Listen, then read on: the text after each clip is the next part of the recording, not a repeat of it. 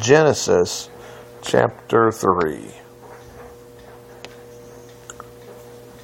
The serpent was the craftiest of all the creatures the Lord God had made. So the serpent came to the woman. Really? He asked. None of the fruit in the garden?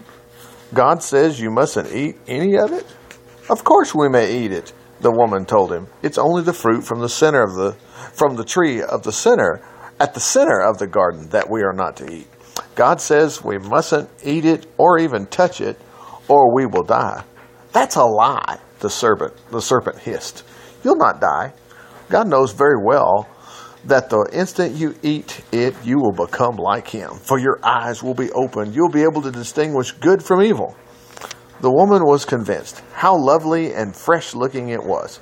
It would make her so wise. So she ate some of the fruit and gave some to her husband, and he ate it too.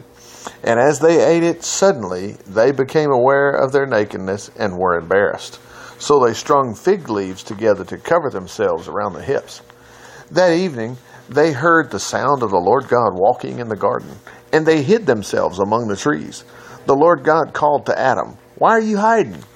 And Adam replied, I heard you coming, and I didn't want you to see me naked, so I hid. Who told you you were naked? The Lord God asked. Have you eaten fruit from the tree I warned you about? Yes, Adam admitted, but it was the woman you gave me who brought me some, and I ate it. Then the Lord God asked the woman, How could you do such a thing? The serpent tricked me, she replied. So the Lord said to the serpent, This is your punishment. You are singled out from among all domestic and wild animals of the whole earth to be cursed. You shall grovel in the dust as long as you live, crawling along on your belly. From now on, you will be the woman, you, you and the woman will be enemies, as will her offspring and uh, as will your offspring and hers. You will strike his heel but he will crush your head. Then the woman said, then the then God said to the woman, You shall bear children in intense pain and suffering, yet even so you shall welcome your husband's affections, and he shall be your master. And to Adam, God said, Because you listened to your wife and ate the fruit when I told you not to, I have placed a curse upon the soil. All your life you will struggle to extract a living from it. It will grow thorns and thistles for you, and you shall eat its grasses.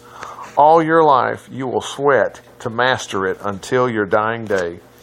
Then you will return to the ground from which you came, for you were made from the ground, and the ground you and to the ground you will return.